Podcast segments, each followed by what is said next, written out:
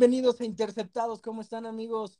Otra semana más, otra vez, muchos temas deportivos de los cuales hablar, algunos debates, ciertas cosas que, que ahora vamos a poder tocar. Y como cada semana, mi compañero, mi partner, mi amigo Adrián, ¿cómo estás? ¿Cómo estás, amigo? Otra semana más aquí en Interceptados. Qué gusto volvernos a escuchar otra vez.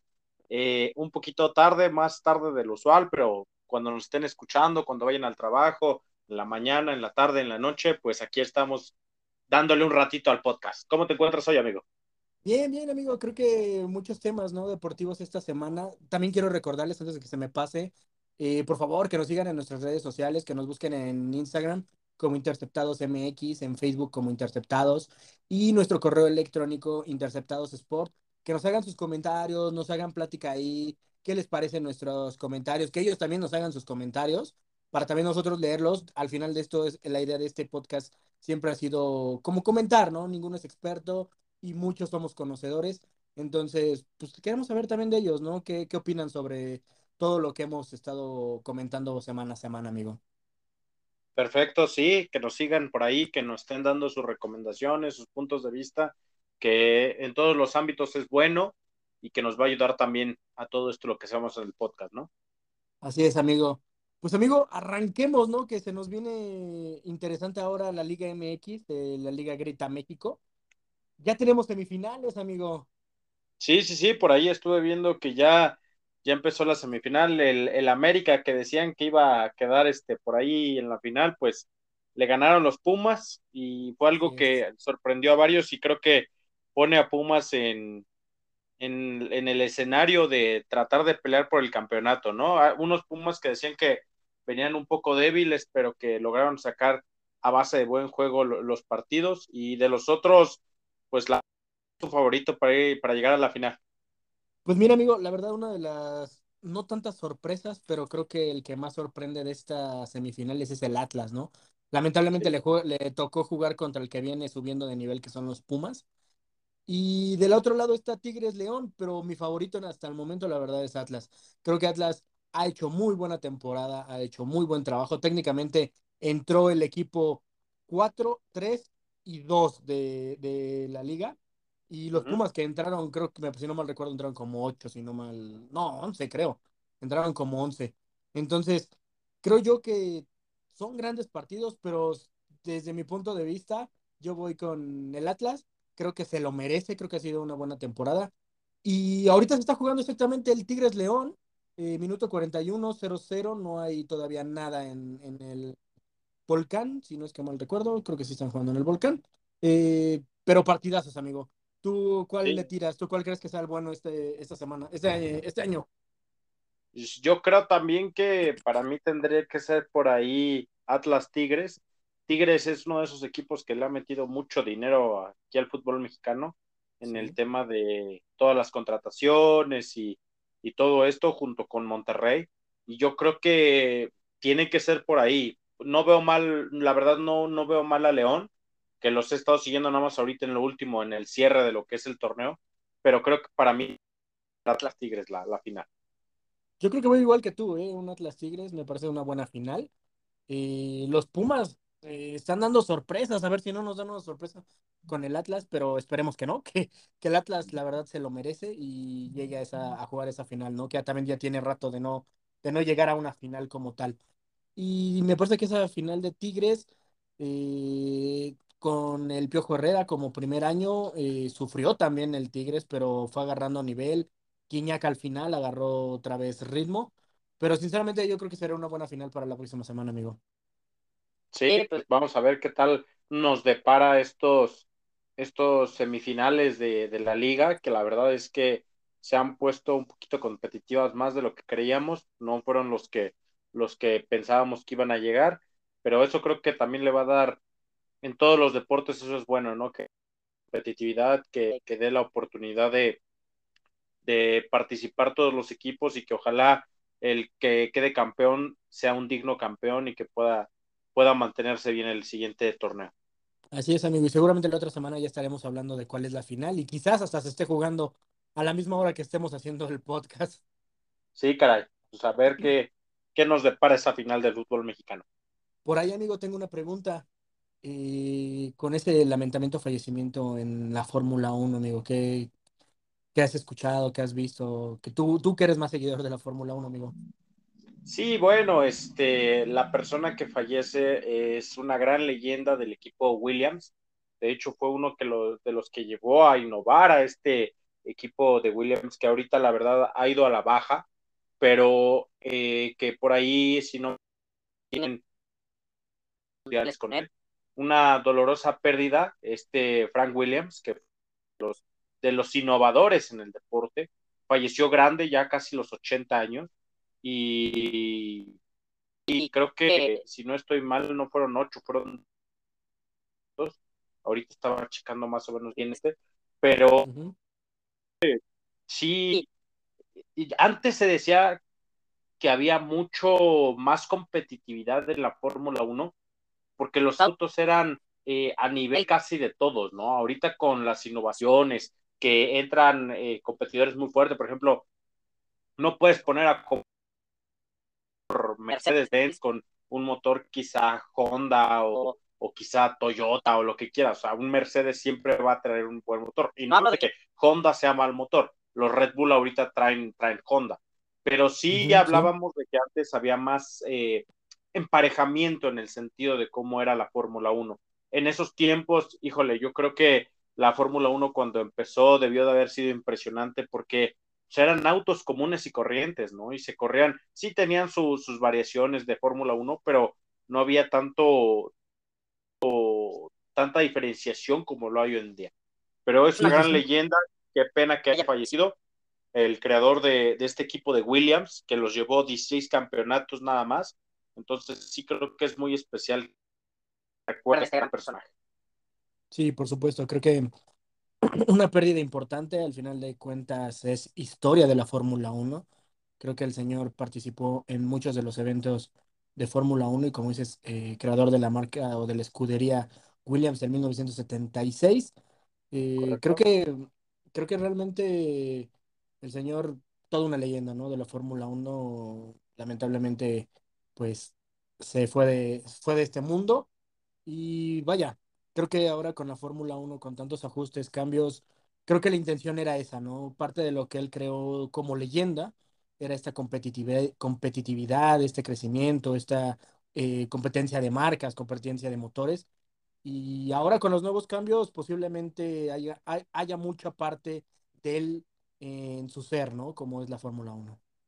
Sí, creo que es lo que estamos esperando todos como aficionados de la Fórmula 1 ha sido un, y yo creo que no solamente ahorita, sino de que viene de, de tiempo, que se han hecho eh, varias como eh, hegemonías de ciertos equipos, en este caso el último es Mercedes, con, con muchos campeonatos consecutivos, por ahí Ferrari también estuvo metido en algún tiempo, McLaren, esta parte, pero lo que queremos como aficionados de la Fórmula 1 es ver esa competencia, no solamente entre dos o tres, sino que sea una competencia pareja donde cualquiera te puedes ganar. Ahora, yo sé que en la Fórmula 1 cualquiera puede ganar, pero depende de que haya, eh, de que haya, no sé, haya, perdón, problemas eh, con, con los motores, que un accidente, que una parte que no esté a la altura de los corredores, ¿no? Sino de que alguna falla mecánica un golpe o algo así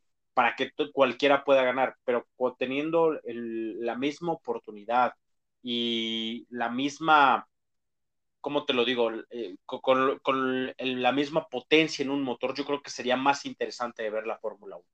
Sin duda alguna, amigo. Creo que tocas un punto importante que, que creo que es algo que está buscando la misma Fórmula 1, es volver importante esta Fórmula 1, ¿no? Hubo un rato que lo escuchabas, ¿no? Y sabías de ellas, pero no era tan seguido. Y ahora con tantos ajustes, cambios, las emociones de competencia entre Red Bull y Mercedes, eh, con este fallecimiento, los eventos que se ha dado, creo que se ha vuelto mucho más popular de lo que había dejado de ser por un momento y retomar otra vez este camino. Sí, claro, yo creo que la Fórmula 1 también es uno de esos deportes que mueve masas. Lo vimos aquí en México, quizá mucha gente no sabía que era un compuesto, no sabía que era un paddock, no sabía que es entrar a los pits, pero le, emociona ver la velocidad y eso es algo que siempre lo vamos a tener. Eh, creo que esa es una de las características más esenciales de la Fórmula 1 y siendo más competitiva creo que va a traer a más aficionados a este gran deporte.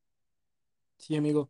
Pues bueno, eh, ahora sí que dejamos esta parte triste de la Fórmula 1 y quiero entrar en un tema contigo, amigo. Hace rato lo estuve leyendo en el periódico, eh, ayer en la noche estuve viendo varias noticias, amigo. Quiero saber cuál es tu verdadera opinión de ese nuevo escudo para la selección mexicana, amigo.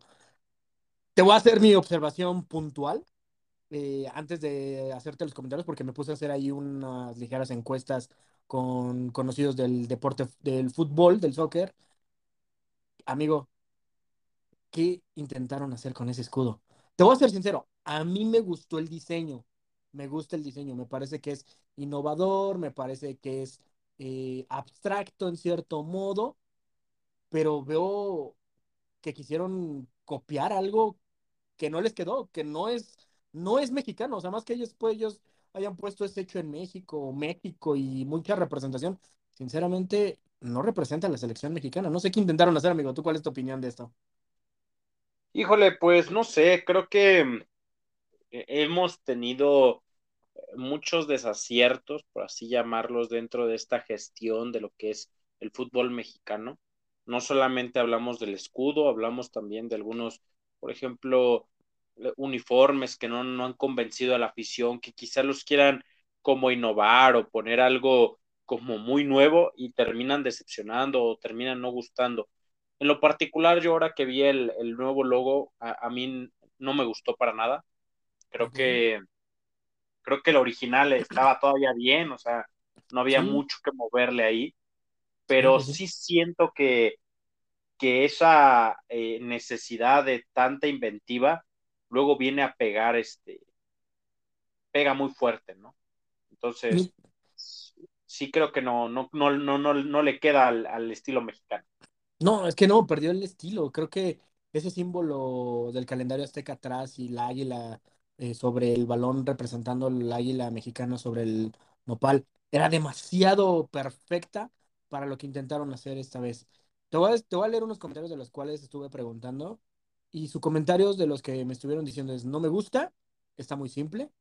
Otro comentario que me dieron es eh, no sé para qué hicieron el cambio. Se parece al águila, se parece al, al ave del Tottenham. Eh, otro, otro de los comentarios es parece juego de Nintendo de los del 64. Eh, otros pusieron está muy simple, no tiene chiste. Otros simplemente me, pusieron no me gustó, no sé qué intentaron hacer. Eh, otro de los comentarios es me gusta, pero ¿por qué hicieron el cambio? O sea, la pregunta es ¿por qué? Y exactamente a esto con, esta, con este punto es, ¿qué idea tuvieron? ¿Qué sentido? Ayer en la noche, sinceramente, porque pues sigo en mis redes sociales eh, diversos analistas, diversos comentaristas, también compañeros que hacen podcast y demás deportivos, que pues, también sigo, ¿no? Al final de cuentas, admira, admiro a muchos de ellos. Me enteré que hasta hicieron la presentación en grande en el Estadio Azteca, pero ni siquiera fue transmitido, creo, amigo. Ni creo que nadie supo, nada más fue así, ah, este es el nuevo logo, y después el mensaje fue este, ¿eh? o sea, quiero, quiero tomarlo así como viene. El comentario en el periódico de hoy en la mañana fue, este es el logo para a partir de ahora hasta el Mundial de Qatar. Eso quiere decir que después del, del Mundial de Qatar va a haber otro logo o vamos a regresar o es un solo invento de intento de marketing para que compren nuevos jerseys con el nuevo logo o qué quisieron hacer. O sea, mi pregunta es, ¿qué quisieron hacer con un cambio de logo que creo que nadie lo exigía y a muchos de nosotros, o por lo menos en lo personal, me parecía que era elegante y muy bonito y sin mentirte, el más bonito de los escudos que había de selecciones eh, nacionales. No sé qué quisiera hacer. Por ahí también hubo un comentario que me dijeron que parecía que venía de una televisora, ¿eh? que está pagando y que fue el que dijo, ah, pues como yo patrocino y yo pongo, yo quiero mi escudo y te callas. No sé, amigo. Bueno, es que siempre, siempre hemos tenido ese problema, ¿no? En, en, el fútbol mexicano, quien paga es quien mueve. Eh, lo veíamos con los entrenadores de la selección.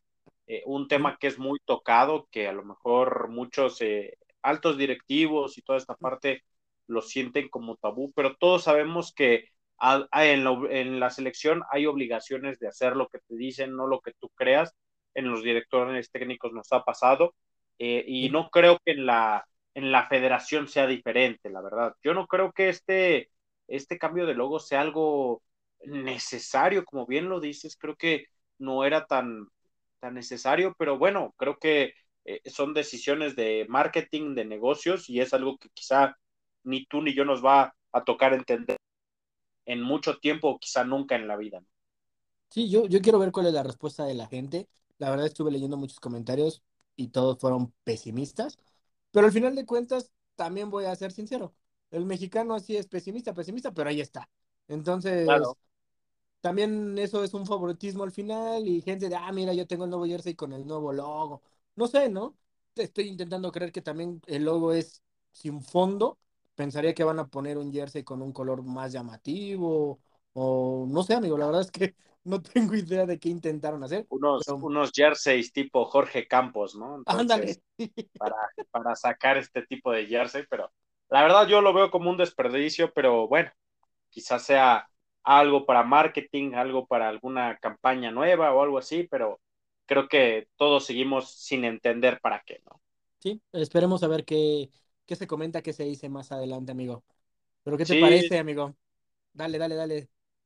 E, el comentario, ¿no? De, terminando con este tema del fútbol, quiero, quiero decirte, creo que vamos a tener quizá este, muchos eh, oyentes, muchos compañeros como nosotros, que les gusta la parte del fútbol, no solamente el mexicano, sino también el extranjero. Y qué robo el balón de oro, ¿eh? Quiero decirlo abiertamente, qué robo el balón de oro porque creo que siempre estamos casados con la idea de que si no es uno, es el otro, es el que tiene que ganar el balón de oro. Y el uno y el otro me estoy refiriendo a Lionel Messi y a Cristiano Ronaldo.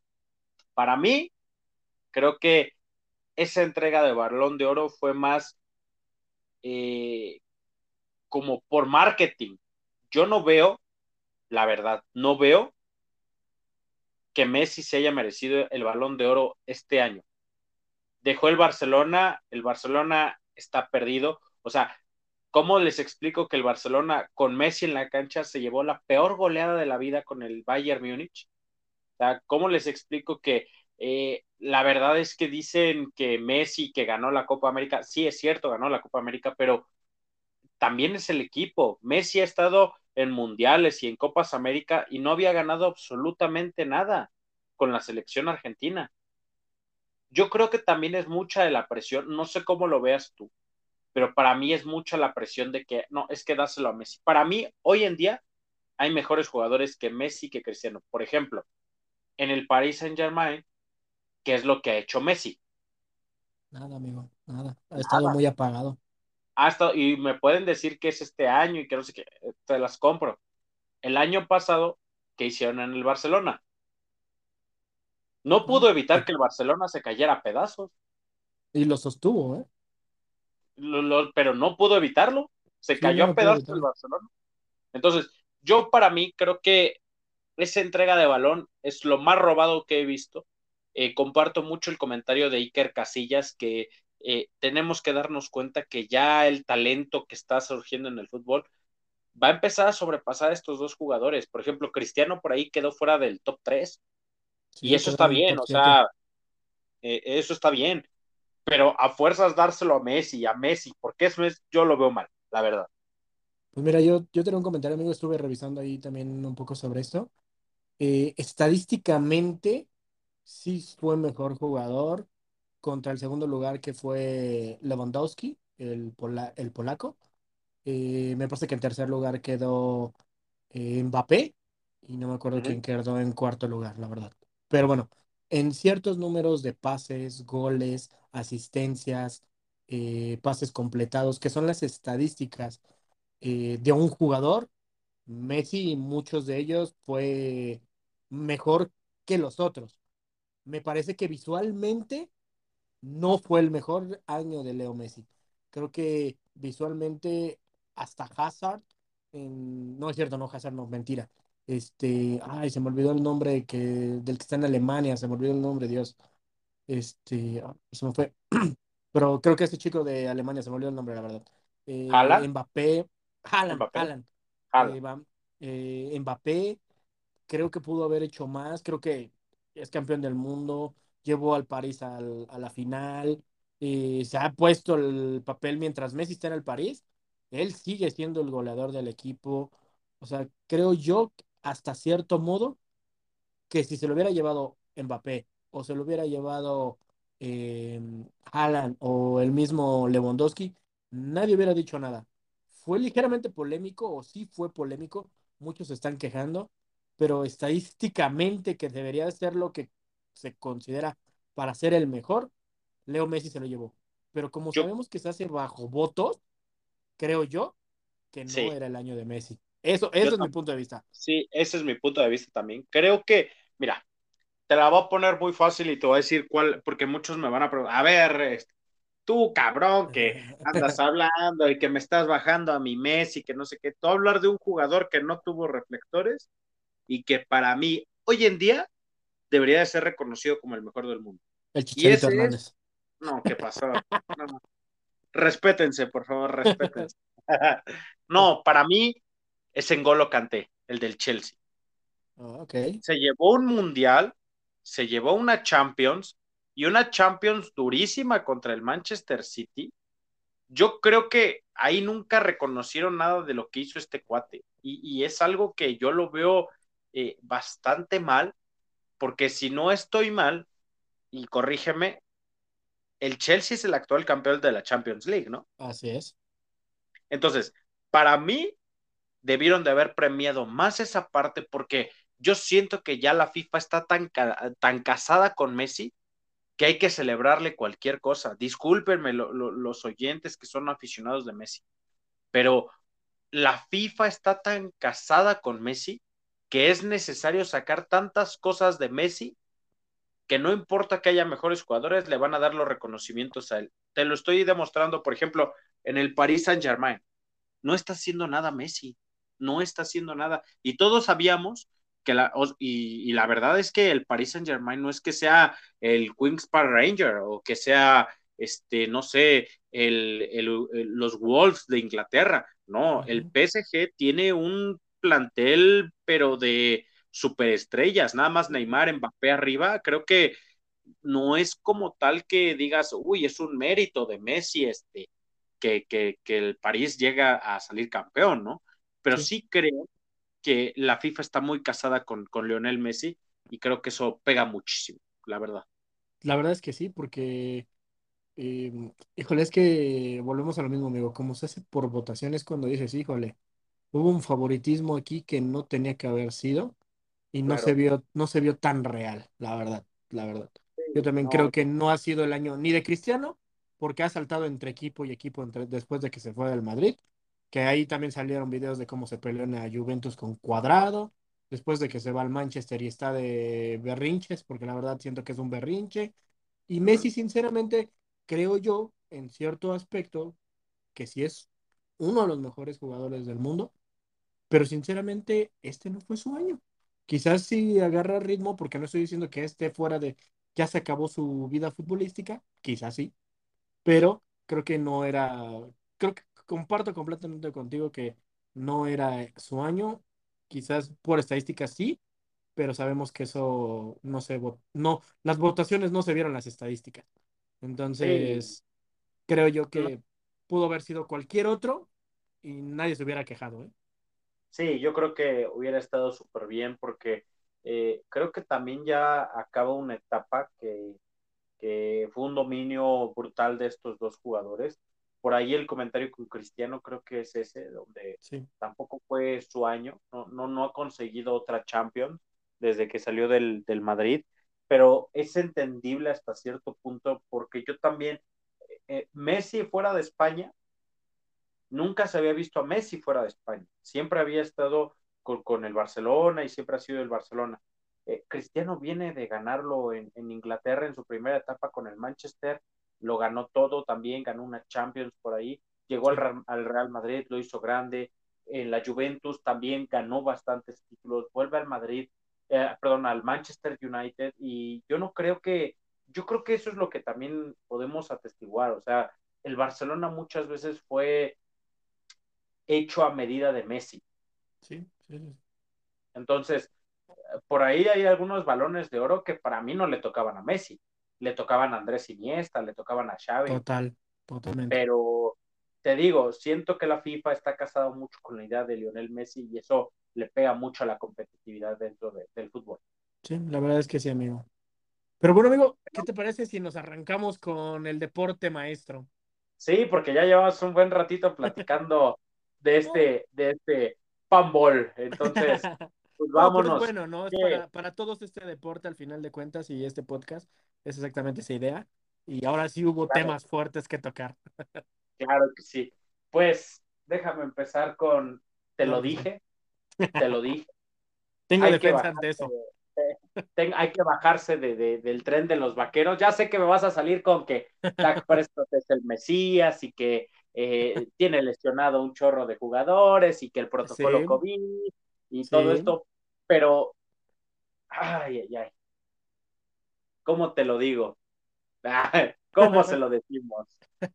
Eh, creo que ahí te va la crítica para Dallas. Creo que Dallas se está comportando en un equipo mediocre, donde nos vamos a empezar a, a, escudar y a encontrar cualquier tipo de excusas para tratar de, de minimizar el hecho de que las decisiones que se toman tanto a nivel de cancha como a nivel de staff de coaches no han sido las correctas.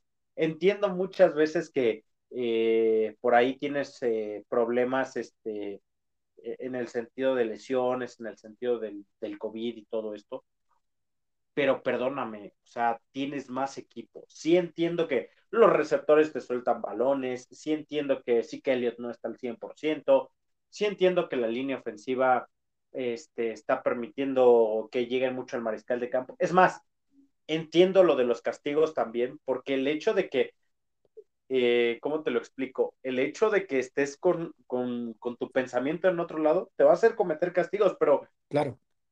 Los jugadores parecen, o sea, y, eso va a la decisión de los coaches. Los jugadores están apadrinados. El 29 es una basura. Chris Godwin, cuatro castigos para este, eh, para este jugador y que costaron el partido al final y lo mantienes. O sea, te, refieres a Brown, ¿no? No, es Chris Godwin, si no estoy mal. Según yo es Brown. No, Brown trae el 30. Ah, ¿no, te referías al cornerback? No, no me refería al cornerback. Es uno que estuvo en equipos de CJ Goodwin, se llama. Ah, ya ya, ya, ya, ya, ya, ya. Tuvo castigo tras castigo. Igual a, Brown se lo comieron gacho. Cañón, fue el pan, fue el pan el juego. Pero eso es algo que los vaqueros sabían que tu línea de corner no es la mejor. Que había que traer un corner con más experiencia, con más fuerza, para tratar de ayudar a Trevon Dix, porque Trevon Dix nos lo estaban vendiendo como la, maravilla. Ahí te va la crítica. Trevon Dix es lentísimo. Sí, sí, sí, sí. Tiene muchos problemas con la velocidad. Le, si te gana la espalda del receptor, Trevon Dix se quedó cuatro o cinco yardas. Sí. Entonces, esa parte creo que Dallas no la ha pensado. McCarthy no sabe qué hacer. También sé que es problema de Dan Quinn, pero también, o sea, si, a tu si tu punto fuerte era tu ofensiva y tienes que depender de tu defensiva siempre, pues obviamente va a pasar esto. Yo no puedo concebir que hayan perdido contra los Raiders que perdieron contra los gigantes. O sea, los Raiders en sí venían desmoralizados, vienen de muchos problemas, vienen de malas semanas y los vaqueros no poder ligar. Lo que me da coraje a mí es que no puedas ligar ni siquiera primeros y dieces. Sí, eso, eso, eso fue uno de los detalles de este partido. Creo que para mí, Dak Prescott, si para mí, si de mí fuera la decisión, creo que Dak Prescott debería de ir la siguiente campaña. Tratar de cambiarlo por selecciones altas del draft o cambiarlo por algún coreback y una selección alta de draft que nos venga a ayudar de este lado, porque el equipo que tienes es el equipo suficiente para llegar a play a, hasta el Super la ofensiva que tienes es una de las ofensivas más explosivas del mundo.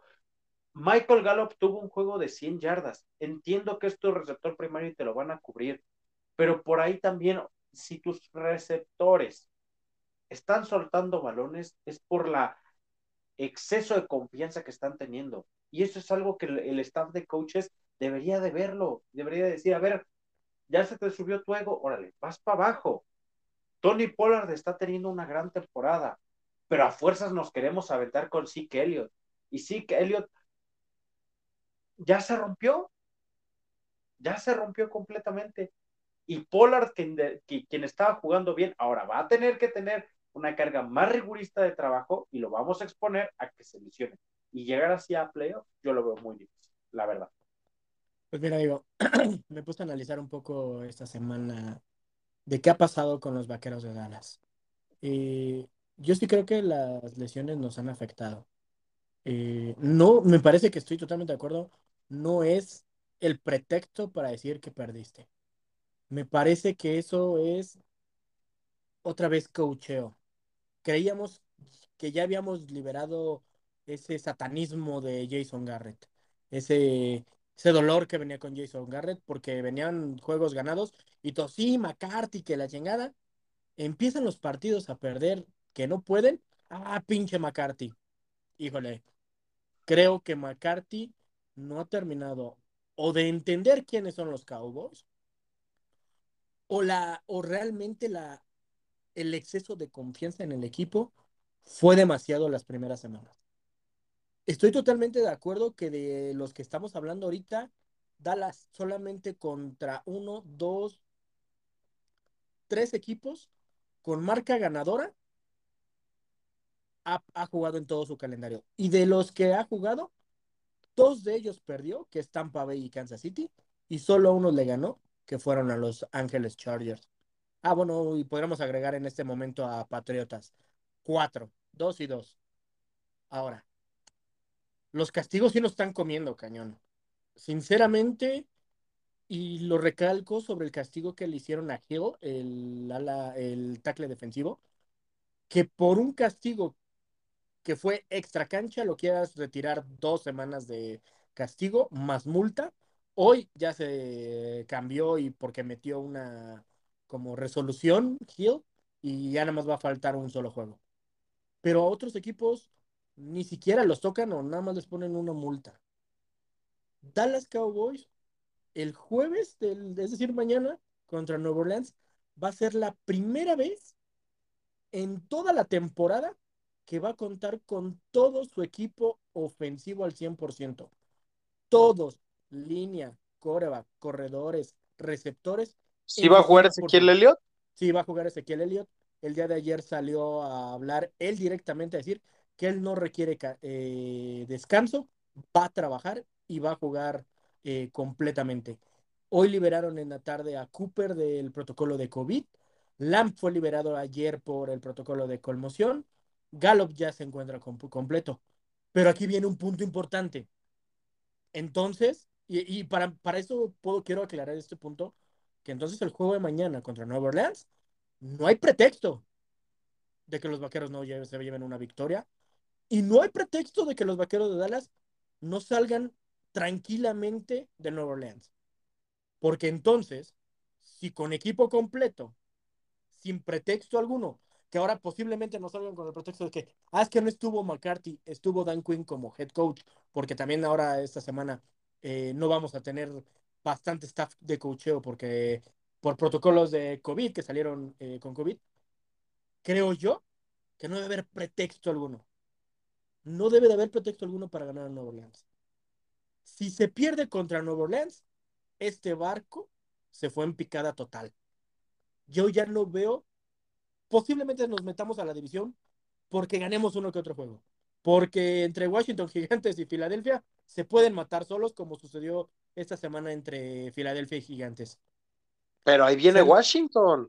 Sí, sí, viene Washington, estoy, estoy claro. Pero te puedes llevar la división, o sea, no estás. Eh, ¿Y de qué, y de qué, ¿y de qué va a servir que se lleven la división jugando como están jugando? ¿De qué sirve? La verdad, o sea. E, eso, es a lo que iba. Eso es a lo que iba. ¿De qué te va a servir entrar a playoff y quizás aplaudirte y decir, ah, sí, campeón de la división este. Y ya. Otra vez. Y ya. Eso lo hemos hecho temporadas atrás, lo hicimos con Garrett, llegamos como primeros de la nacional. Nos vamos y nos ponemos con los de, de veras y no pasa nada con los Dallas Cowboys. Esa es mi crítica hasta el momento. Estoy bien, estoy queriendo serlo más frío. Ahora, si me voy jugador por jugador, Dak Prescott no es la misma persona que veíamos tranquilo en los partidos del que ganábamos. Se le ha visto sufrir, se le ha visto hasta gritarle a, a los jugadores y a la línea, se le ha visto desesperado y creo que no podemos tener un coreback desesperado. Jason Witten hizo en la semana un comentario bien acertado. Los vaqueros de Dallas no van a llegar a ningún lado mientras no tengan un coreback que bajo presión hagan algo. Es un mensaje claro. Si Prescott no aprende a controlar la presión que le viene, Dallas no tiene coreback para Super Bowl. Pero, pero, eso no quita que como conjunto de equipo no pueda hacerlo. Muchos equipos, y estoy hablando del equipo de Peyton Manning, que jugó el Super Bowl. Sin Peyton Manning la mitad de la temporada, llegó un Super Bowl por la defensa. Lamentablemente nosotros no tenemos esa defensa. Me parece que la defensa ha aguantado lo que más podido. Con lesiones y todo, ha resurgido, ha, rasguñado a los equipos, los equipos para no matarse, para no solo. matarse solo. Pero perdónenme, perdónenme estos vaqueros, de, Dallas, vaqueros de Dallas. Y este, juego, este contra, juego Nuevo contra Orleans, Nuevo Orleans no mejora. No mejora. No se ve bien. Y no gana. Sinceramente, no me interesa si ganan o no ganan la división. Para mí, como, como seguidor de los vaqueros de Dallas. ¿Te bajas del barco de los vaqueros? Totalmente. Si no ganan mañana contra Nueva Orleans, me bajo totalmente del barco de los Dallas Cowboys y no lo veo en ningún lado. Sinceramente, amigo, se, te viene. Estamos viendo ahorita a un Tampa Bay que está empezando a maquinar otra vez. Estamos viendo un Arizona que regresan sus titulares y con todo y eso no se vieron débiles. Estamos viendo a un Aaron Rodgers y a un Green Bay que costándole el juego y con un Aaron Rodgers semi lesionado, están ganando partidos de la forma que se tiene que ganar, aprendiendo a ganar semana a semana. Dallas venía haciéndolo. Yo creo que estos ya se veían en el Super Bowl, como nosotros y en lo personal. Yo sí hice comentarios atrás de que yo sí veía a los vaqueros de Dallas en el Super Bowl por lo que se veía viendo. Hoy por hoy, estos vaqueros de Dallas, si ahorita en inicio de diciembre no retoman las victorias, no retoman el mejoramiento, y no solo es ganar, porque puedes ganar, eso puedes hacerlo, pero si no sabes ganar bien y demostrando que realmente el poderío ofensivo que desde un principio y desde temporadas atrás se sabe que se tiene, no se aprovecha, no va a pasar nada. ¿eh? Y no creo que pase nada. ¿eh? La verdad es que yo no veo dónde Dallas pueda resurgir. Y todavía, como comentas, Washington te viene pisando, Filadelfia te viene pisando, y si no pasan como líderes y tú sí, te los vas a encontrar en el Wildcat y te van a mandar a la lona. Porque esos son equipos que no te van a perdonar. Eso está clarísimo. Washington está jugando con mucho corazón, Filadelfia está aprendiendo a correr y Gigantes, como ya no pierde nada, puede hacerte daño por donde sea. Sí, yo creo que eh, va a ser un va a ser un partido especial el día de mañana. Espero que, que Dallas saque el pecho a relucir, pero creo que eh, en una de las cosas que dijiste en este momento, te da la respuesta de Dak Prescott. Hay equipos que han tenido que padecer también lesiones, también eh, eh, fallas, la parte, por ejemplo, de Aaron Rodgers jugando lesionado y todo esto, y sacan partidos. Y yo no veo a Prescott haciendo esa parte. Y vuelvo a lo mismo. Para mí, Dak Prescott no es un coreback para los vaqueros de Dallas. Podría ser para los los Jets, podría ser para, para, no sé, para Miami, para quien quiera, pero para los vaqueros no. Nosotros necesitamos a alguien que tenga más hambre de ganar que de ganar dinero. Y yo a, a Prescott lo veo tan frustrado, tan desesperado, que muchas veces colapsa y cuando colapsa qué coraje me dio en la serie final del de, partido contra los Raiders. Ah, sí. A ver, güey, tienes. No sé cómo explicarlo, pero eres el segundo coreback que mejor cobra en la NFL y no tienes los pantalones para poner un pase bien y que tu equipo pueda ganar. O sea, no tienes la habilidad para mandar una serie ofensiva de a lo mejor que te reste eh, un minuto o te reste minuto y medio o empezar un tiempo, o sea, muchos venían diciendo, no, es que Dak Prescott viene perfecto en tiempo extra y que no sé qué, ahí está. Sí, a la hora de la yo creo que a la hora de la hora no van a responder y yo creo que a los mariscales les tienes que tomar la medida en el sentido de los partidos importantes que ganan. Y hoy en día, Dak Prescott no ha ganado ni un partido importante, a mi forma de ver las cosas. Sí, eh, lo hemos visto contra Green Bay temporadas atrás, que a él le tocó ser ya coreback titular. No sabe ganar juegos. No sabe ganar juegos. Y hasta que lo demuestre, creo yo que Dallas va a cambiar algo. Espero, sinceramente, y, ahora sí que con la parte del corazón en la mano, que Dak Prescott mejore. A mí me gusta como coreback. A mí me agrada como coreback. Pero de nada sirve ser un Tony Romo 2, que a todo mundo o a muchos. a, mí, Tony Romo, a mí Tony Romo no me lo estés tocando. Tony Romo con el equipo, Tony Romo con el equipo de ahorita, con el equipo de ahorita, Tony Romo. No, ¿qué pasó? No, vamos a ponerlo en contexto. Tony Romo se tardó. Y, ese es un buen tema que a lo mejor vamos a debatir eh, eh, y en las redes sociales, en, nuestras, eh, en los comentarios que nos puedan dejar, háblenos un poco de esto, los aficionados de los vaqueros. A mí en lo particular, creo que Tony Romo era mejor coreback que Dak Prescott. A mí, en mi punto de vista, creo que para mí, Dak Prescott es mejor coreback que Tony Romo. no, pues e, esa sería una buena pregunta para, para nuestros oyentes y aficionados de los vaqueros, ¿no? Sí, ahí, se las este, dejamos en el papelito para que nos hagan sus comentarios. Para, para que también nos hagan sus comentarios y nos digan qué es lo que piensan ustedes. Pero antes de seguir tirando bilis, y creo que para ya meterle un poquito de velocidad al asunto, claro en unos instantes, ¿qué te parecen los nuevos eh, patriotas que se vienen con todo, eh? O sea, eh, un susto a cualquiera y por ahí hasta se podrían meter como número uno de la americana, ¿eh? Yo no, yo, yo como lo vengo diciendo de, tiempo atrás, creo que Mac Jones es el mejor coreback de la cama. Y es impresionante porque no, no, ¿qué pasó? Si tú estabas casado con Justin Fields, no te bajes de ese barco. No te bajes de ese barco. Yo te, yo, yo había dicho al principio. Voy a ser bien claro. Sí, yo estoy con Justin Fields y me parece que tiene un buen talento y que pues, espero que en próximos años resurja como un buen coreback. Pero yo te dije que ese pinche coreback de Alabama se lo llevó bien bonito Patriotas. Y gratis. Sí, no, bueno, yo, yo tengo que decir que mi gallo de este draft era Trevor Lawrence. O sea, yo sí, lo reconozco. era mi gallo y era el que más. Va a tener buen equipo, ¿eh? Deja que se acomoden. Yo lo he visto en varios juegos.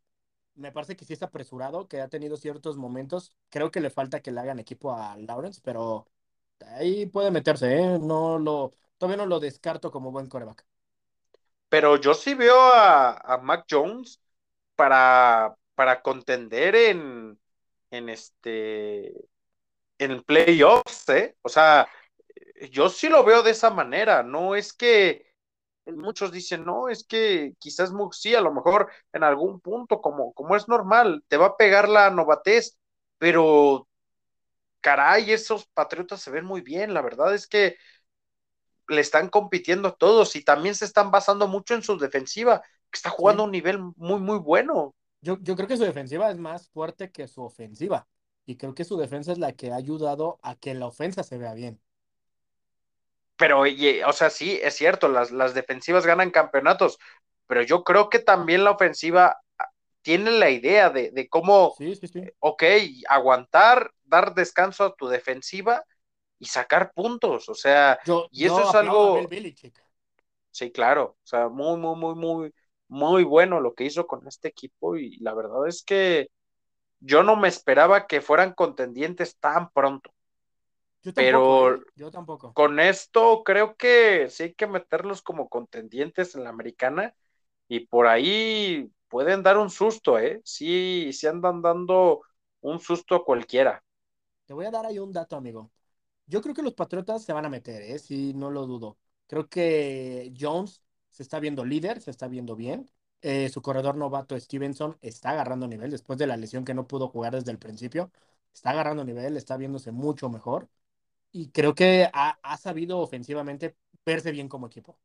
Defensivamente, me parece que es muy buena la defensa que, que ha armado el hijo de Bel Belichick. La verdad es que tienen muy buena defensa. Pero te voy a dar un dato. Y, quiero que me lo. Tú me digas, ¿eh? De los seis juegos que han ganado en fila después de la derrota de Dallas, porque técnicamente esa fue su última derrota, se vino Nueva York, un equipo que sabíamos que no trae nada.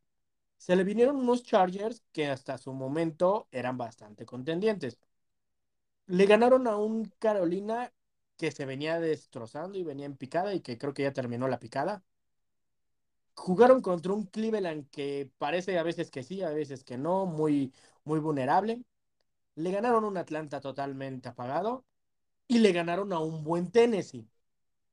Me parece que de estos seis juegos, tres eran ganables en cierto modo y tres fueron bien ganados contra equipos que están peleando.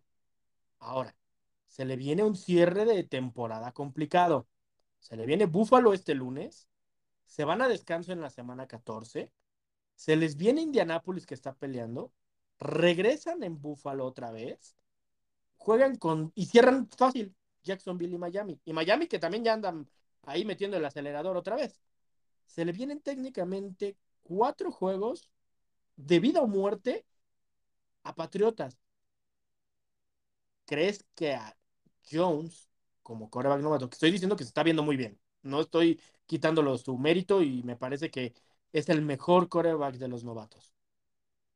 ¿Crees que a, estos, a estos Patriotas, al ritmo que están jugando, contiendan y se queden con el liderato que actualmente tienen en su división este? Bueno.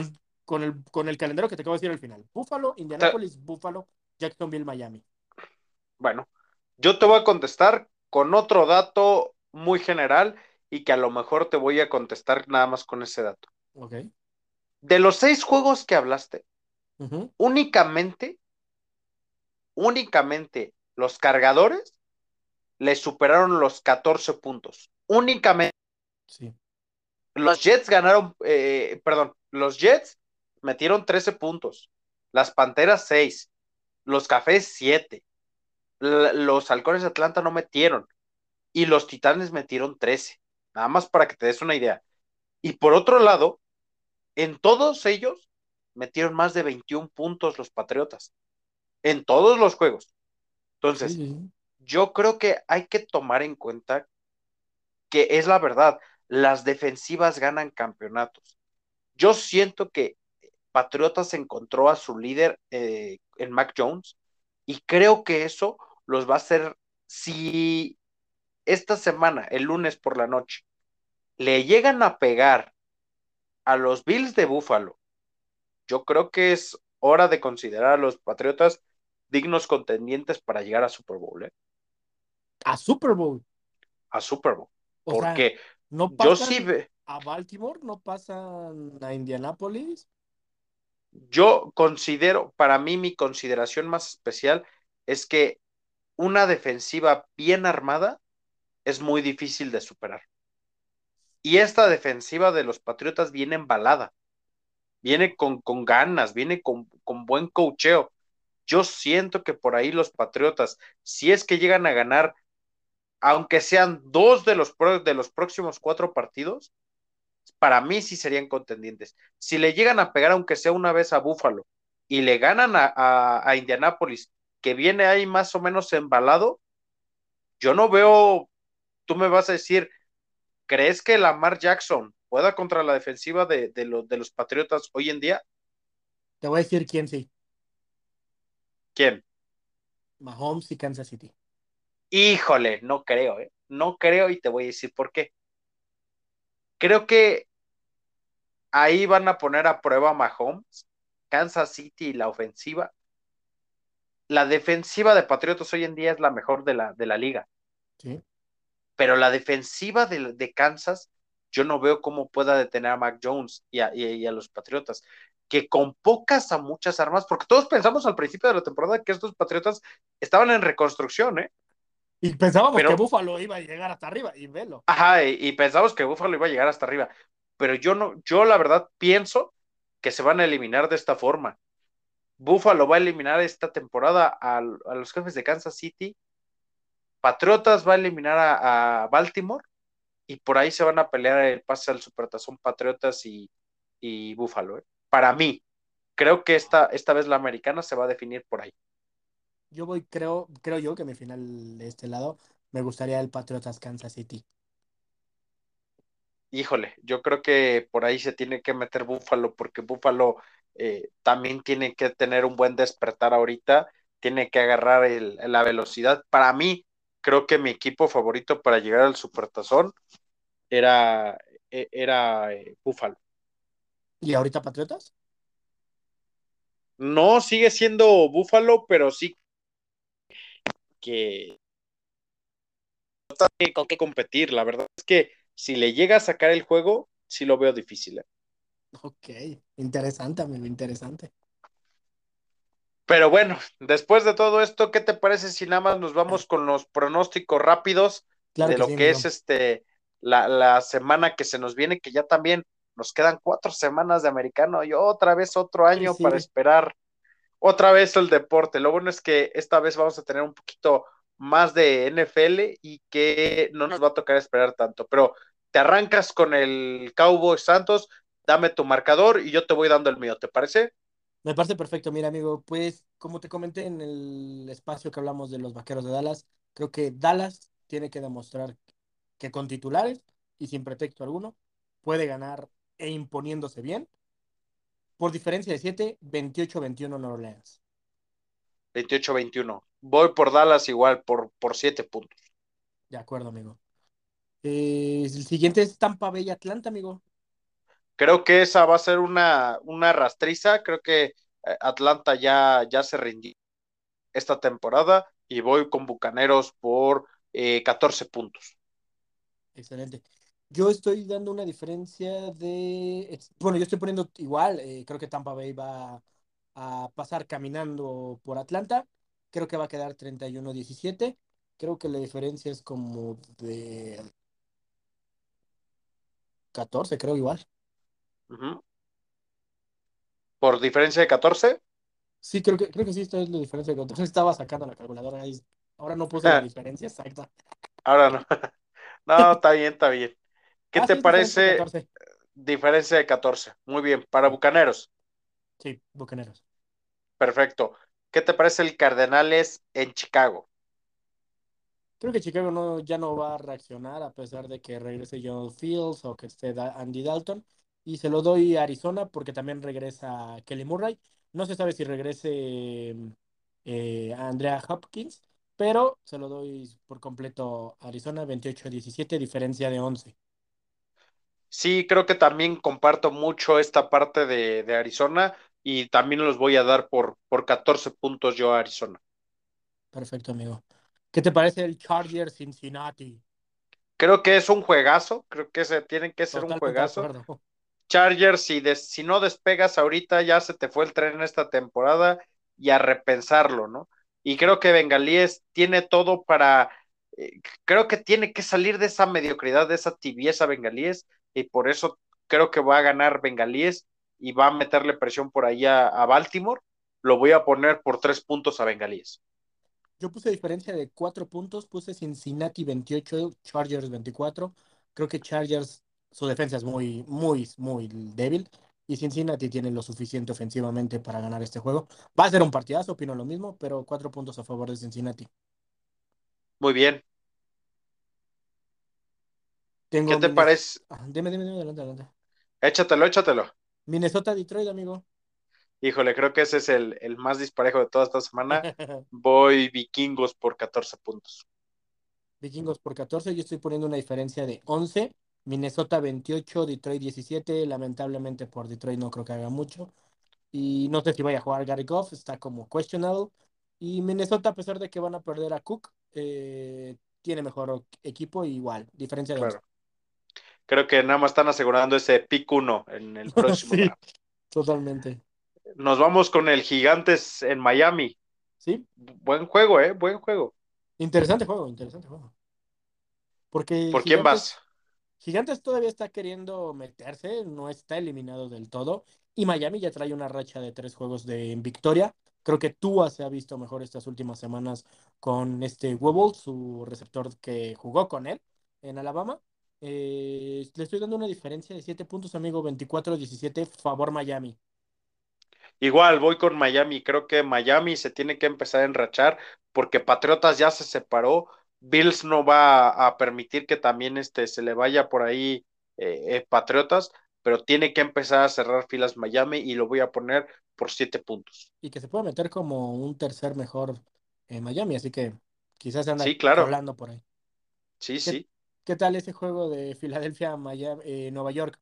Creo que es de los juegos más flojitos en cierto modo, por Nueva York más que nada. Híjole, pues ahí nada más como aficionado de los vaqueros, esperemos que los Jets nos hagan el favor, ¿no? Porque por se favor. empieza a complicar la, situación en Dallas si es que no se llega a ganar, pero veo muy difícil que los Jets eh, eh, venzan a las Águilas, creo que tienen más condiciones las Águilas y también creo que están aprendiendo que el sistema terrestre también existe en Filadelfia, ¿eh? Así Por es. ahí creo que vamos a tener una, una diferencia de siete puntos para las Águilas. Yo le estoy dando diferencia de 10, 24-14 a favor de Filadelfia. Muy bien, pues entonces eh, vámonos con Indianapolis en Houston. Eh, creo que es un juego sencillo realmente para Indianapolis. Lamentablemente Houston, pues sí es el, uno de los peores equipos que hay actualmente con conjunto Detroit. Y se lo doy totalmente a Indianapolis. Creo que va a ser un juego de diferencia de 14 puntos, 31-17. Ah, muy bien. Eh, este juego va, de, va a definir mucho porque Tejanos ha tenido una campaña muy bipolar, ¿no? Entre que sí, entre que no, pero creo que si los Colts quieren ponerse ahí en, en, en búsqueda de un lugarcito en la postemporada, tienen que ganar este partido y yo se lo estoy dando por siete puntos. Perfecto, amigo. Eh, pues vamos con los juegos de la tarde, amigo. Eh, Washington Riders, buen juego también, ¿eh? Los dos están esperanzados en meterse a playoff. Sí, Clara, y si, si es que Washington llega a ganarle a los Raiders, qué vergüenza para los vaqueros, la verdad. Pero bueno, eh, creo que en este partido también Raiders se tiene que empezar a, a, a cimentar, porque si no lo va a ir dejando la conferencia americana. Y yo veo con, con más este aptitud de ganar a los Raiders, y por eso mismo lo voy a poner por, por este por siete puntos a los Raiders. Yo le estoy dando tres puntos a Riders, 27-24, pienso lo mismo. Riders tiene que empezar a embalar. Se vieron mucho mejor contra los Vaqueros de Dallas y puede levantar esa victoria contra los Vaqueros, puede darle un punto y una alegría a los Riders y se pueden mejorar todavía más. Eh, muy bien, pues vámonos con otro juego medio disparejillo por ahí, el de los Rams, que creo que ahí ya es hora de que te bajes de este barco de los Rams, muy sobrevalorado para mí, Matthew Stafford.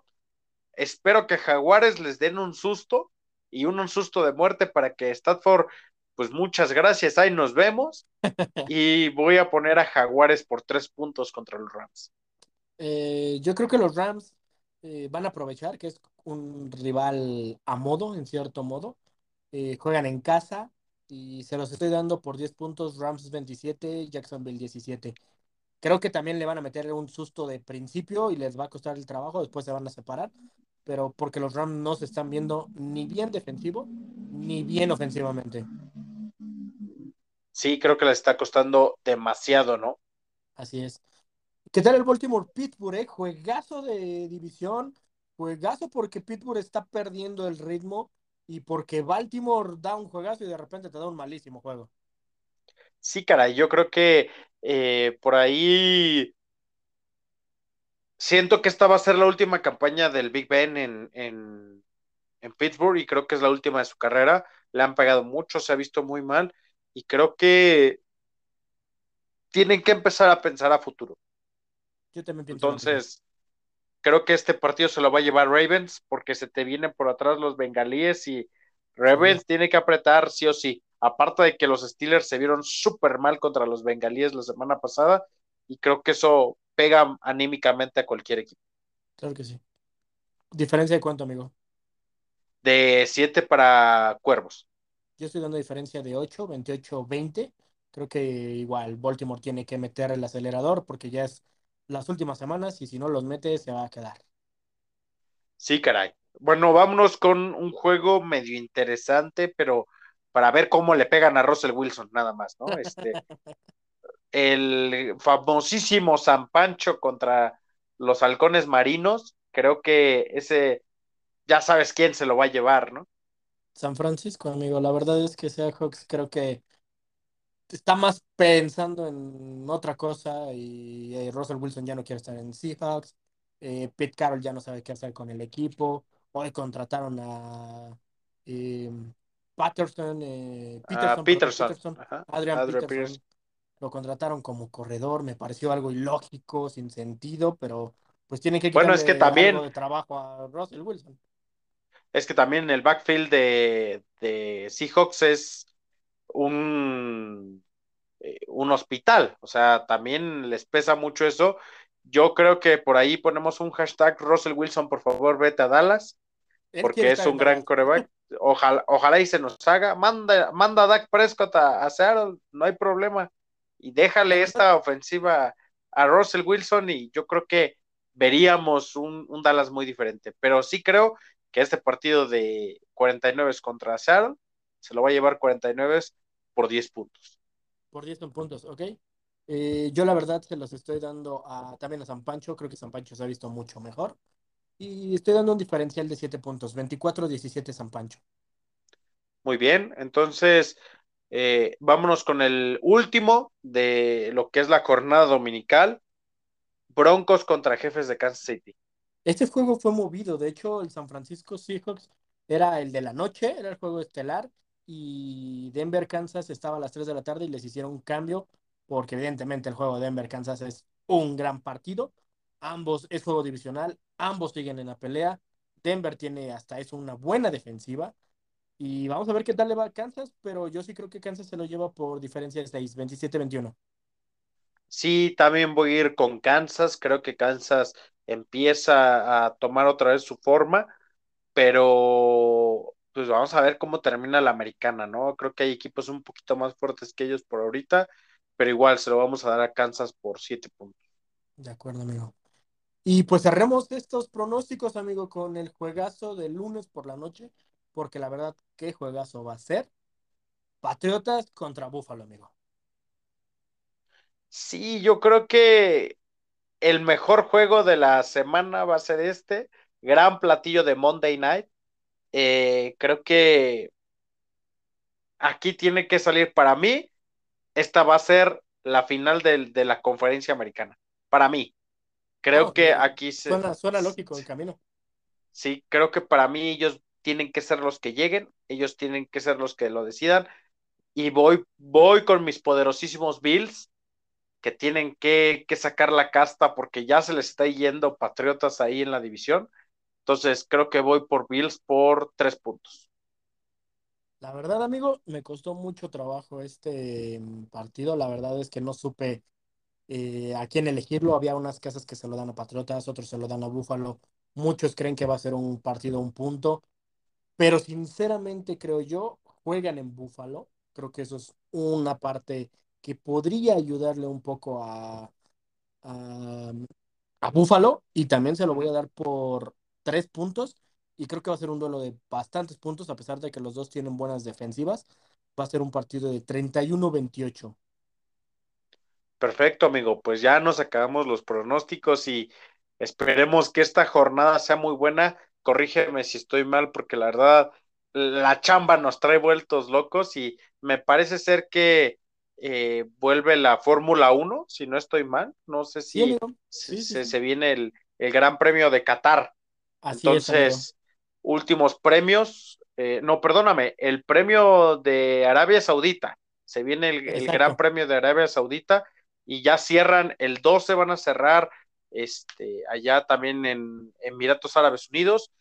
Yo creo que Fórmula 1 vamos a tener cierre espectacular de lo del campeonato, no dejen de seguirlo, échense una, unas palomitas, échense una chelita ahora que va a ser el Gran Premio, esperemos que el mexicano Checo Pérez llegue al tercer lugar y toda la, la, semana de la NFL esperando también los juegos de lunes por la noche que va a ser un juegazo y pues mañana nos, mañana que me pagues mis alitas estaré disfrutando de, de ese Dallas Cowboys contra Santos de Nueva Orleans. Sí, pues mañana va a ser día de pago de apuestas, ya, ya me tocaba.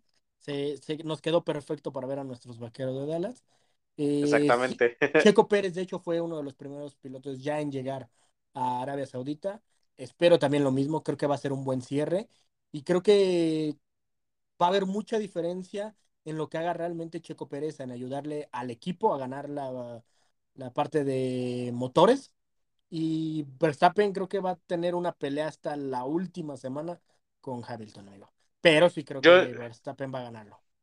Yo espero, espero de verdad que Verstappen se lo lleve eh, en, estos, en estos dos últimos premios y espero que lo amarre con, una, si, por, porque hicimos matemáticas, ¿no? Si Hamilton no suma y, y Verstappen gana, vámonos, creo que ya ahí se va a cerrar el campeonato. Así Pero va, va, a tener que ser necesario que veamos este gran premio todos mordiéndonos las uñas. Aparte creo que por el horario, creo que va a ser el, domingo a las 6 de la tarde. ¿eh? No me sé bien los horarios exactamente, pero va a estar bueno para verlo. Sí, sí, nos va a tocar este, creo, no, no recuerdo muy bien más o menos el horario, Sé que los últimos siempre se hacen por allá por, por Emiratos, pero creo que sí va a ser un poquito en la tarde el Gran Premio y eso nos va a dar oportunidad de, observarlo, ¿no? Exactamente, amigo. De hecho, ya nada más para eh, cerrar el, el, tema, nada más quisiera hacer un comentario, que actualmente el orden del draft, si acabase hoy la NFL, el líder de ser el pick 1 sería Detroit, el 2 sería Jacksonville, el 3 sería Houston.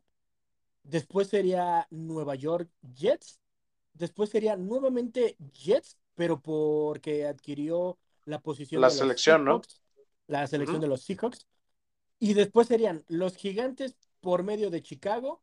Y después los Gigantes nuevamente por medio de ellos. Carolina sería el pick 8, Filadelfia el pick 9 y Filadelfia el pick 10. Entonces ahí los vaqueros de Dallas tienen que pensar mucho porque hay cuatro picks de su división en rondas muy tempranas y técnicamente cuatro rondas de Nueva York. Ahí el próximo año Nueva York tendrá mucho trabajo como estado. Sí, entonces creo que vamos a tener un draft algo disparejo para algunos equipos que ya empeñaron este. Ahí están tus tus carneros que creo que no van a tener selecciones de draft este año. No, pero bueno, entonces vamos a ver cómo, cómo lo lleva este año el draft. Pero pues nada, no nos queda más que despedirnos esta vez. Interceptados, búsquenos en todas sus redes sociales, eh, vayan a seguirnos, vayan a comentarnos y pues otra vez, gracias amigo, una buena charla, una buena noche otra vez de tu lado y de tu compañía y estamos en Interceptados, ¿no? Así es, amigo, pues muchísimas gracias también a ti, amigo, por la compañía, por una buena charla. Ha, sido un buen podcast, amigo, me agradó bastante, muchos temas a debatir, que ahí les dejamos también para que nos dejen sus comentarios en nuestras redes sociales. Síganos en Instagram, síganos en Facebook y evidentemente escúchenos en Spotify. Y nada más ya para cerrar, amigo, León ya está ganando 1-0, minuto 83. El gol lo hizo Jan Meneses al 57. Así que León empieza a ponerse un paso adelante de Tigres, amigo. Pues vamos a ver cómo viene la siguiente semana ya definido lo que va a ser la final, ¿no? Así es, amigo. Pues perfecto. amigo, cuídate. Cuídense mucho, ahí nos estamos escuchando. Hasta luego. Nos vemos, amigo. Bye. Bye.